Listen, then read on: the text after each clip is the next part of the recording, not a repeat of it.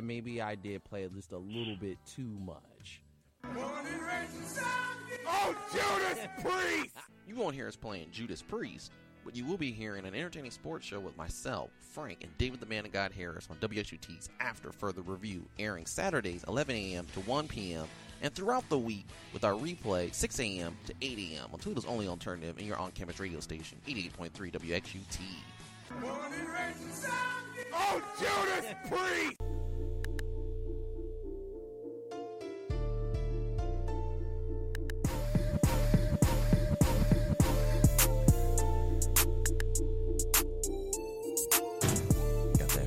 Beat here on 88.3 WXUT's After Further Review.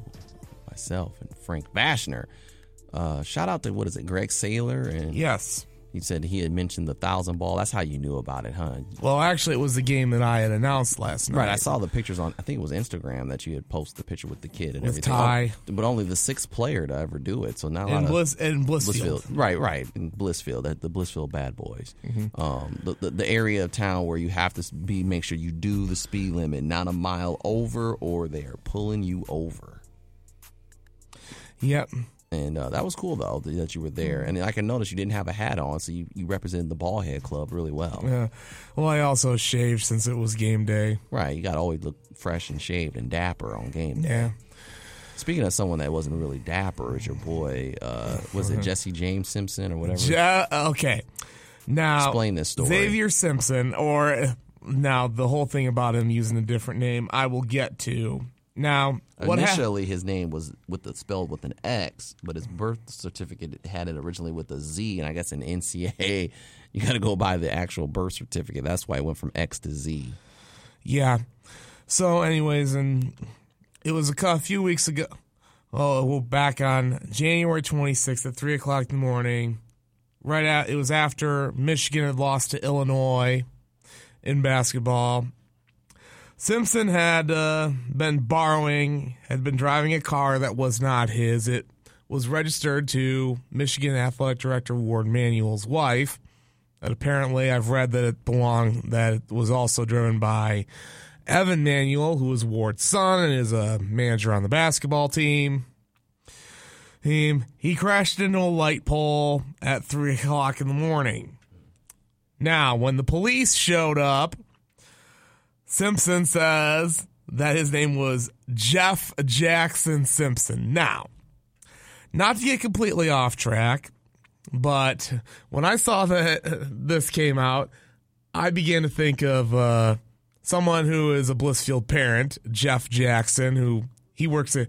He's a, I believe he works for Farm Bureau Insurance out of Adrian. He was driving a, a Rav Four. Okay, well, let, let me get there.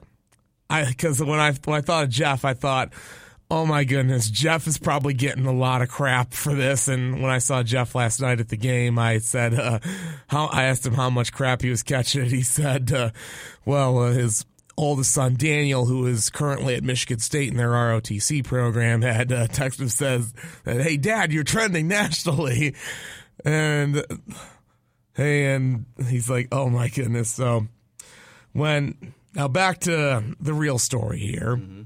Back to the meat and potatoes. Yes, I just wanted to throw that little side story out. Why I, what people were asking me how I didn't list Jeff Jackson Simpson when I shared this Facebook video on my mm. timeline. That is your explanation.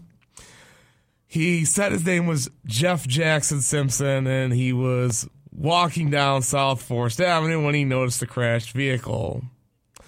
But the police officers came up when they said one of them says, "Uh, uh you're lying to us. We know who you are." All right, he says, as well, I didn't want my name in the report. And I guess he told the cops that the car was Evan Manuel's, who was the son of. Of, of the Yeah. AD, which makes sense. But the car was registered to Warde Manuel's wife. Well, th- yeah, they probably bought the car for the, the the the wife probably has it registered on her, but the son probably drives it the majority of the Uh, time. again, young yeah. young kid, yeah. Yeah. So, oh, but also it was in, it was also in the police report that he was stumbling around, which kind of leads me to believe why was he not administered a sobriety test? I mean, they they said that I know it says that there was no odor on his breath, but still, at least you probably want to check that, or maybe check to see if he's got a head injury. There's a lot of there's still a lot of questions I have about it. And he was when it came out that he was suspended for a violation of team rules. Juwan Howard comes out and says, "Oh, it was a curfew violation." Now, take that for what it's worth. That can either, usually when you think of curfew, you think of it's a road game. You don't want to be out in some city. I mean, but this was the day after a game. He was probably out on his own, doing whatever, her and probably just out on his own time. But also, you have to take it. I take into consideration what's he and why was he not issued a sobriety test? Why did he lie to the police?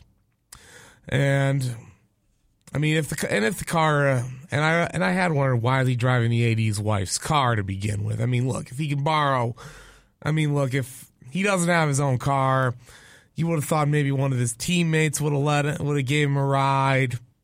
Not unless his teammates hate him that much, which I'm not saying they do. No, but it's- but stuff like that.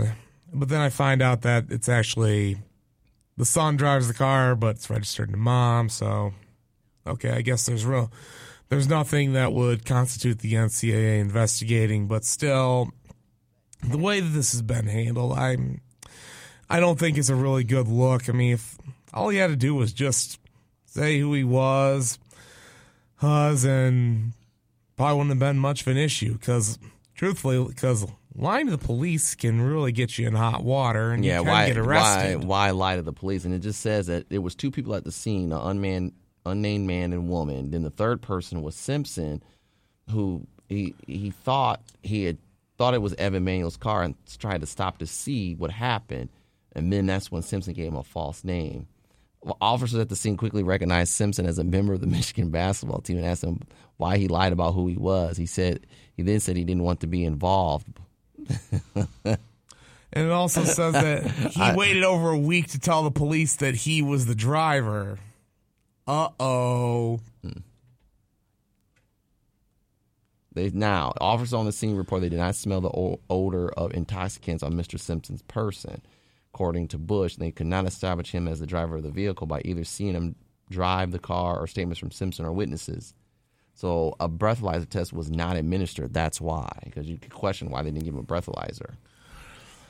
But still, I mean, if he's stumbling around, even if he's walking, I think you at least want to check for that because the because Well, would you have grounds to believe there's say in- public intoxication? There's nothing in this report that says he was stumbling around. They just said he was around the car and checked out the scene. Well, it did say it said that in the police report. So I mean, I haven't, I don't have. I was trying. I haven't found a copy of the actual police report, but I guess certain media outlets have gotten a hold of it. Right. Okay, I like you're trying to be judge and executioner on this. Uh, no, I'm. There's just a lot. There was just a lot of questions I had, but what's what really gets me is why you use a different, why you're using a different name and saying "Hey, that you're somebody else," when people actually know who you are. You're not fooling anybody. Hey, but I think the life lesson here is take responsibility for your own actions. Uh, that, that that is that is very true. Yeah. Frank. I will I will agree with you on that one. That's all. I'm not saying.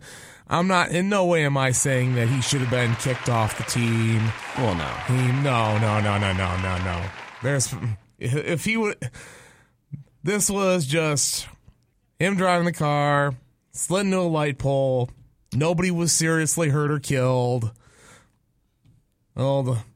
I mean, it probably. I mean, if it finds out that he lied to the police, I mean, that probably could have warranted another game or two. But that's real. That's really it. It's just don't have the story come out as one thing and then say, "Oh, well, this really happened," because that still doesn't make you look any better. yeah, th I think that the, the the problem was that he lied to the police, and he shouldn't have lied to the police. If there was nothing there, then he, he shouldn't just lied. He just said, you know what, I was driving the car. He's initially they think he hit a patch of ice. He lost control. Which, by the way, he had a speed violation of a hundred and thirty dollar fine. Well, yeah, he was go- he was cited for going too fast for conditions, which that that doesn't matter if you're doing if you're going way beyond the speed limit or if you're going real slow and well below the posted speed limit. You'll still get it because, unfortunately, it did happen to me once a number of years ago. Yeah, that's just So it's not not a bit. It's not a big deal. You pay you pay your fine. And that's it. By the way, as we get out of this segment, Anthony Molino, Toledo's own, is at that game. He's the announcer for Michigan basketball. Yeah, I just saw it on his Instagram story. Yeah, I fear you would be. But that's a life lesson. Everyone don't lie to the cops. and own up and take responsibility for your own actions. All That right. is uh that's life lesson number One 517. five one seven. Yes, We'll from uh Frank and Derek. So we'll get into our last segment before we get out of here. Um, NBA trade deadline. because I know you will. You are just licking at the bit, licking at it. But a couple of trades that went down that were kind of intriguing and head scratchers. As we got the joy of painting theme song going on. Remember, you can always listen After Further Review Saturdays, 11 to 1, after one of the best shows on WXUT Theme Park with Tim and Vicky. You also got us on SoundCloud and on iTunes, after WXUT's After Further Review on SoundCloud, and just After Further Review on iTunes. Like Chris said, he pods, pods us up or listens to us in his car while he's driving. You can find us with just having the picture of Frank Vashner and the horse's head. When we return, we talk a little bit of NBA trade deadline next on 88.3 WXUT.